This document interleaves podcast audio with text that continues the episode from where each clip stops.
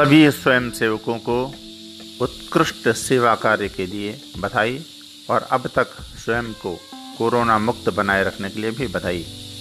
मैं आपसे पुनः पुनः यह बात दोहरा कर कह रहा हूँ कि आप जब अपने घर से अपने सेवा कार्य के लिए निकलें तो मन में यह मंत्र जपते हुए निकलें, यह संकल्प लेते हुए निकलें कि आज दिन भर मुझे इस तरह से अपना कर्तव्य निर्वहन करना है कि संक्रमण मुझे नहीं होगा।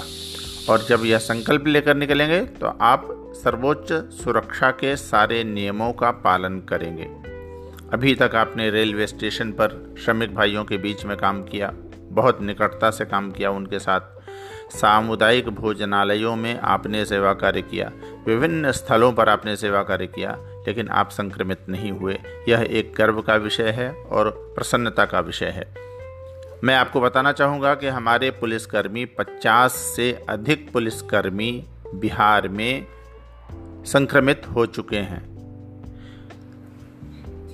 और नागरिक सुरक्षा संस्थान के लिए यह प्रसन्नता का विषय है कि इतनी निकटता पूर्वक सेवा कार्य करते हुए भी हमारे स्वयंसेवक अभी संक्रमित नहीं हुए हैं।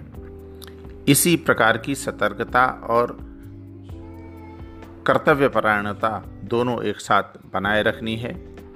आप जैसा कि मैंने कहा कि यह संकल्प लेकर ही निकलिए कि आज मुझे इतने सावधानी के साथ, इतनी सतर्कता के साथ काम करना है कि मैं संक्रमण मुक्त रहूँगा।